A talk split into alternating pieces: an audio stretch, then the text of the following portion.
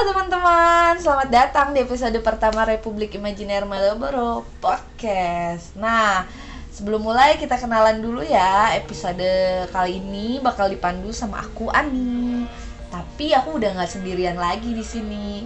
Sudah ada teman aku di sini. Halo, aku Ita, temannya Ani. Yeay, ada Ita di sini. Nah, episode kali ini aku sama Ita bakal bahas tentang belajar tari klasik gaya Jogja. Nah, tak Apa-apa? kemarin aku kan pernah kamu ajak buat nonton Mm-mm. eh, kamu nari di keraton. Iya, pernah.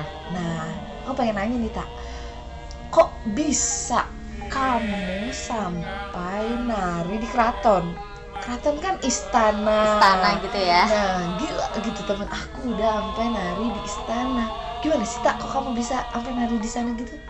Hmm, jadi gini, waktu itu kan aku ngajak kamu nonton aku ke keraton itu waktu hari Minggu kan. Nah, Mm-mm. itu waktunya aku latihan rutin, latihan nari. Jadi waktu kamu nonton itu bukan pentas tari, tapi latihan menari atau gladen beksan di bangsa kasatrian. Oh itu tuh jadi bukan pementasan tak? Bukan, bukan pementasan. Kalau pementasan ada juga sih hari Minggu tapi di Bangsa Sri Manganti. Nah, itu pentas wisata keraton. Oh jadi keraton ini tuh menyediakan latihan menari untuk umum? Iya, itu latihan menari untuk untuk umum. Tapi memang ada beberapa ketentuannya sih yang harus dipenuhi. Salah satunya tuh kamu memang harus sudah bisa ragam-ragam tari klasik gaya Jogja. Hmm. Karena latihan itu kan diiringi langsung gamelan. Heeh. Jadi gamelannya main, terus penarinya juga ikut menari. Nah, kemudian juga ada ada aturan juga untuk berpakaian.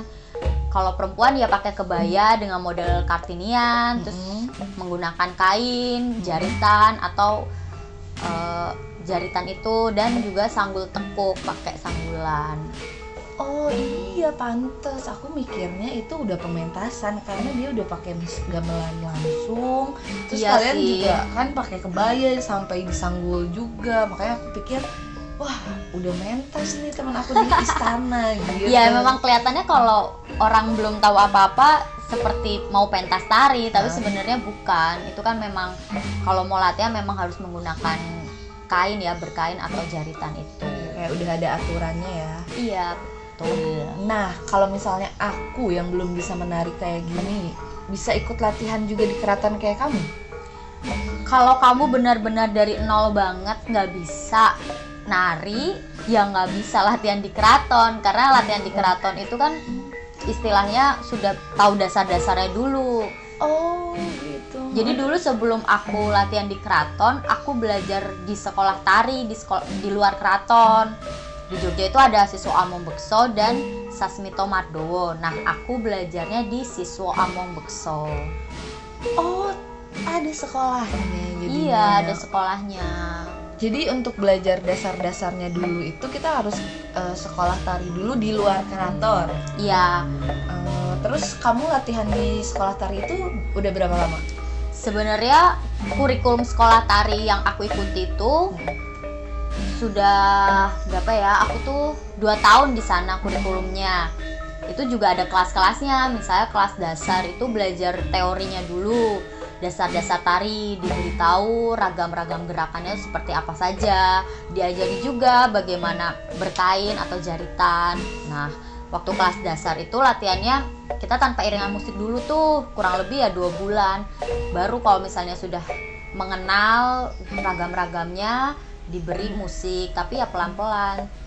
Nggak langsung satu full musik ya. Tapi pelan-pelan. Nah kalau misalnya sudah bisa kemudian ada ujiannya. Ujian kalau misalnya sudah lulus ya bisa naik ke kelas selanjutnya diajari tari baru. Kalau belum ya eh, tetap di tari itu Wih, ternyata banyak ya tak yang harus dipelajarin. Iya, Mulai banyak. Dari dari ragam-ragamnya Heeh, terus cara ragamnya, terus? cara-cara berkain apa jaritan itu. Oh, jadi kita emang harus belajar semuanya sendiri ya dari masang Iya, jarinya, bener-bener, iya. gerakan tarinya. Terus kalau kayak gitu kayaknya ribet terus bikin yang kamu bikin. Mau latihan terus tuh apa sih? Dan susahnya di mana gitu loh tak susah ya karena aku belajarnya kan baru mulainya kuliah jadi tubuhku itu agak sulit dan luas untuk mengikuti gerakan tari itu agak sulit karena memang ragam-ragam tari itu kan sebenarnya asalnya dari kehidupan sehari-hari juga Contohnya seperti tari golek. Tari golek itu menceritakan perempuan yang sedang bersolek. Hmm. Ada ragam namanya atrap jamang. Gerakan menggunakan hiasan kepala. Hmm. Terus juga ada juga ragam ngunduh sekar, itu hmm. gerakan memetik bunga.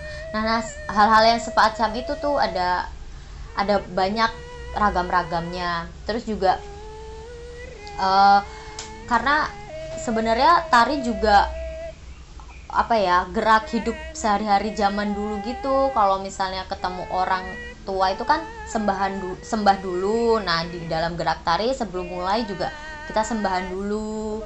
Kemudian juga setiap latihan narik kita harus berkain berjarit. Nah itu juga karena kan orang zaman dulu kegiatan sehari-harinya menggunakan kain. Kalau sekarang kan enggak ya jadi agak susah kalau misalnya nari berkain terus nggak terbiasa bisa keserimpet jatuh. Iya bener. Dan apa? Tadi yang menarik adalah dari kehidupan sehari-hari berarti yang kemudian itu tuh inspirasinya dari situ iya. terus diperindah diperindah dengan gerakan-gerakan ya jadi akhirnya jadi, jadi tarian gitu ya iya wah terus uh, yang membuat kamu akhirnya bersemangat untuk mengalahkan segala rintangan yang tadi Waduh, kamu sebut gitu. rintangan. gitu yang kamu bilang sulit selama belajar nari itu apa kok kamu bisa lanjut terus sih buat latihan sebenarnya penasaran sih yang bikin bener-bener hmm. tetap lanjut tuh. Karena kan uh, tari Jawa itu kan melatih keseimbangan tubuh juga. Gimana sih biar tubuhku ini seimbang kalau nari? Jadi eh, nggak uh, nggak jatuh. Karena karena tari Jawa itu kan mengalun lambat gitu ya. Terus gerakannya seperti gelombang. Nah itu gimana posisi tubuh yang benar supaya nggak jatuh nggak capek karena kan gaya Jogja itu tumpuannya gerak kaki di pangkal cetek bukan di dengkul gitu. Terus juga kalau latihan itu kita juga harus mendengarkan irama gamelan ada bunyi keprak kan itu. Nah itu sebagai penanda koordinasi antara gending dengan gerak tari. Hmm, gitu. Terus itu yang menarik adalah kenapa tumpuannya ada di cetik itu tadi di pangkal paha. Iya sih itu di pangkal paha. Karena e, cetik itu membebaskan gerak kaki supaya lalu, lebih luas aja nggak capek. Kalau misalnya di dengkul itu dia nggak kuat. Dan bakal capek banget. Kemudian juga uh, kalau sering kali juga kesalahan orang tuh kalau nggak kekuatannya di dengkul ya di paha dan itu juga bikin capek nggak leluasa nanti geraknya hmm, karena ya itu ya butuh banget kekuatan kaki ya kalau iya. dalam tari Jogja itu ya. Iya biar jadi kakinya tuh gerak kakinya bisa leluasa. Ah, karena itu juga. Wah seru ya berarti ya latihan nari itu. Jadi belajar mengolah semua indera terus juga ngelatih yaitu kekuatan badan kekuatan, kita iya. juga ya. Iya itu seru banget sih. Dan aku juga ngerasa beruntung kalau apa latihan uh, zaman sekarang. Karena kan zaman dulu kan nggak sembarang orang tuh bisa latihan tari klasik gaya Jogja. Oh dulu tuh malah terbatas gitu latihan menari di Jogja tuh. Iya kalau dulu tuh latihan tari klasik gaya Jogja itu hanya dikembangkan di dalam istana saja. Tapi kemudian pada masa HB7 ada tiga pangeran nih yang kemudian mencetuskan untuk membuka latihan tari di luar tembok keraton. Ada Pangeran Purubaya, Pangeran Suryo Diningrat, dan Pangeran Tejo Kusumo. Nah, mereka kemudian membentuk namanya Krido Beksowiromo. Pak Pangeran Purboyo itu nanti tuh kelak menjadi HB8. Beliau ini yang kemudian mengembangkan kesenian dan merenovasi keraton sampai seperti ini. Wah, jadi gara-gara inisiatif tiga pangeran ini ya, Kak, iya apa tarian keraton itu bisa dipelajari. iya bisa dinikmati oleh orang umum Kayak kita ini Iya. rakyat jelata-jelata di luar istana ini tuh jadi bisa belajar ya. Dan apa? Kita jadi bisa nonton pementasan juga ya. iya iya beruntung banget kamu udah pernah nonton apa aja sih kalau misalnya tari eh, gaya Jogja Hmm, sejauh ini sih aku udah pernah nonton yang Beksan Lawung, Serimpi Kondo, sama Beksan Wanoro itu. nah kamu paling suka dari mana tuh Aku sih suka Beksan Lawung ya, karena dia yang cowok-cowok itu loh. Ta- yang banyak itu Iya, ya karena rasanya megah aja terus kayak banyak kan, terus menonton tarian yang sebanyak itu, melihat irama mereka yang harmonis itu aku suka sih. Wah itu ada ceritanya sendiri tuh kalau Beksan Lawung. Oh, iya, katanya ada ceritanya. Iya, kenapa sampai Beksan Lawung tuh ada gitu? Iya, dan aku juga tertarik karena ceritanya itu. Wah, seru kayaknya kalau iya kita seru ini kalau kita bahas ya di episode di kedua. episode selanjutnya. Wah. Iya bisa bisa. Ya udah deh, kalau gitu teman-teman, episode selanjutnya kita bakal bahas tari putra eh, ter- terutama yang Beksan Lawung ya, Tak. Iya. heeh. Oke. Makasih deh kalau gitu teman-teman udah dengerin kita. Bye.